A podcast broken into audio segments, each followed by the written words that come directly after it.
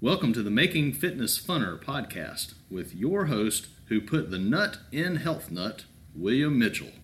Hello, and welcome to the Making Fitness Funner podcast. I'm your host, William Mitchell. Last week, I looked at how you can improve your health span.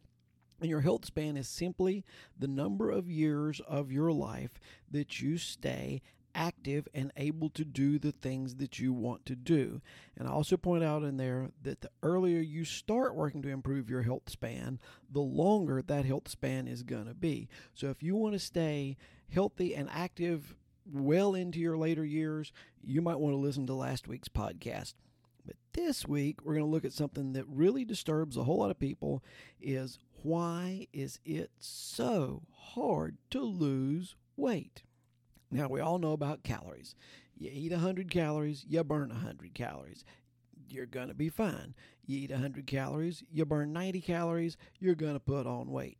You eat 100 calories, you burn 110 calories, you're going to lose weight. Should be very, very simple. And looking at the thermodynamics of it, it ought to be very simple. However, the calories in, calories out model just doesn't seem to exactly work all the time and today I want to look at a couple of the reasons that it, it doesn't seem to exactly work. The first thing is the food. We eat a lot more than we think we do. There's food everywhere. Our ancestors had to worry about starving to death. We don't have to worry about starving to death even people who are what they call food insecure, there's food out there. There's plenty of food out there. The problem is some of the a lot of the food out there is very very very high in calories and very very very low in nutrition. A lot of these foods they have concentrated the three things that as humans we crave the most. It is sugar, salt, and grease. And I guarantee you, unless you've been living under a rock, you do not think that sugar, salt, and grease are going to be good for you. And of course, everybody's heard that the serving sizes have gone up. Like in 1950, the average size of a soda was six ounces.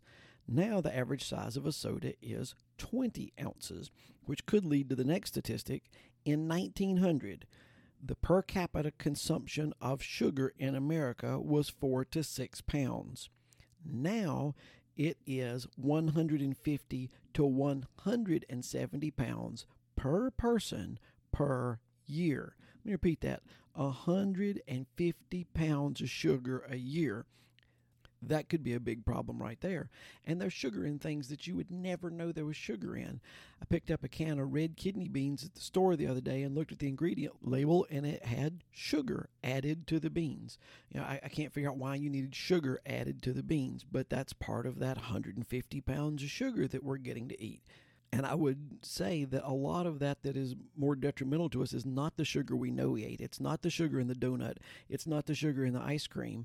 It's the sugar in the spaghetti sauce. It's the sugar in the pizza dough. It's the sugar that's put in places we don't realize it's there. But sugar, of course, is not the only culprit here. There's a lot of different culprits. But it turns out that we end up eating more than we realize. In addition to that, we end up eat, uh, exercising less than we realize. You know, we've talked about it on here plenty of times before about how your activity level is so important. 80% of the calories that you burn during a day are the calories you burn just doing the stuff you do during a day. The walking up the steps, walking in from the parking lot, walking around the store, doing whatever the the movement stuff, the vacuuming the house. Now we buy a Roomba to vacuum our house for us. We park as close to the store as humanly possible, or even better yet, we order it on Amazon and have them deliver it to our house. Whatever it is, we have truly cut down the amount of activity that we do, and that sounds like a good idea, except activity is incredibly important. And because we've saved so much, the average American now watches five hours of television per day. In addition to that, most of us work some type of sedentary job. So you sit all day at work, ride the elevator back down, get in your car, drive through a drive through, pick up a supersized bag of sugar, fat, and salt, go home, plop down in front of the TV, watch TV, and eat for five hours, get up, go to bed, toss and turn, and go to work again the next day. Now, the reason I threw in the toss and turn is, as I've pointed out here plenty of times, if you get less than seven and a half to eight hours sleep in a night, good quality sleep, you are going to store more fat. You're going to have more hunger hormones. You're going to eat more, and you're going to actually do less activity during the day, which is going to add to even more of the obesity. So, these are some things to really look at. And in addition, the really painful one is 10 calories per day equals one pound per year. So you eat that Jolly Rancher, that's 10 calories, that one little Jolly Rancher. You unwrap it, you eat it, you don't think anything about it. That puts on a pound a year. If you do that for 50 years, you're 50 pounds overweight. And then you wonder what happened. It's those sneaky calories that get you. But what about those of us that are really, really trying? I mean, we're we're doing what we know to do. We're trying to get our sleep in. We're watching what we eat. What what else could be causing it? Well, one thing during the research for this I found is that many of our medicines that a lot of us are taking will cause increased hunger or increased fat storage. And those include your antidepressants, your anti anxiety, your high blood pressure medicines, and your diabetes medicine. Now, that being said, if you're trying to lose weight, do not, I repeat, do not change your medication without talking to a doctor. Just because some guy on a podcast tells you this, that is not a reason to change your medicine. So, even if that could be the problem, maybe you just need to be more conscious of it and try to work around it that way. But do not change any of your medications without consulting your doctor. But in addition to that, there's stuff that you don't even know you took. There's environmental factors. Um, some of the pesticides that are used on the crops, that there's a little bit of it detected in almost every American. If you take a blood sample, those will cause increased fat storage. They, they change your endocrine levels. Um, the BPA, the stuff that they use to line a lot of cans um, and using a lot of plastics and a lot of bottles, and even on cash register receipts.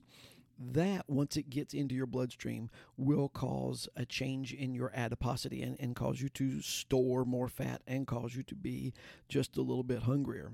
In addition to that, the chemicals and the fragrances, like in your laundry detergent, um, the stuff that you use for scotch guarding your couch, all of those chemicals, or not all of those, some of those chemicals make it harder for you to eat less, and it also makes it harder for you to lose the weight once you've put it on. Next is your gut flora. We've talked about this a lot.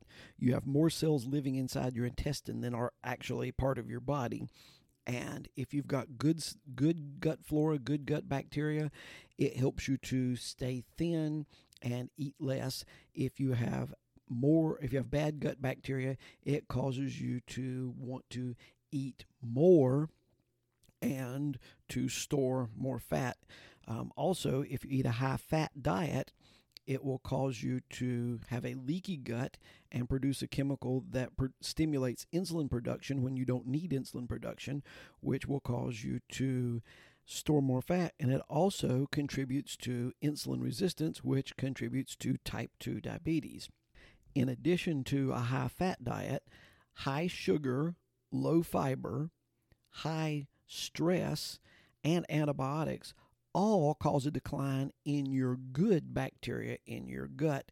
Um, a lot of studies have uh, shown recently also that artificial sweeteners will will change your gut flora for the worse. So great. I've told you that food is prevalent. We don't exercise enough. We eat too much. We eat the wrong thing. Our gut bacteria is working against us and the chemicals in the environment are working against us, and maybe even the prescription drugs that we have to have to stay alive are working against us. Is there any good news? Yes, there is good news.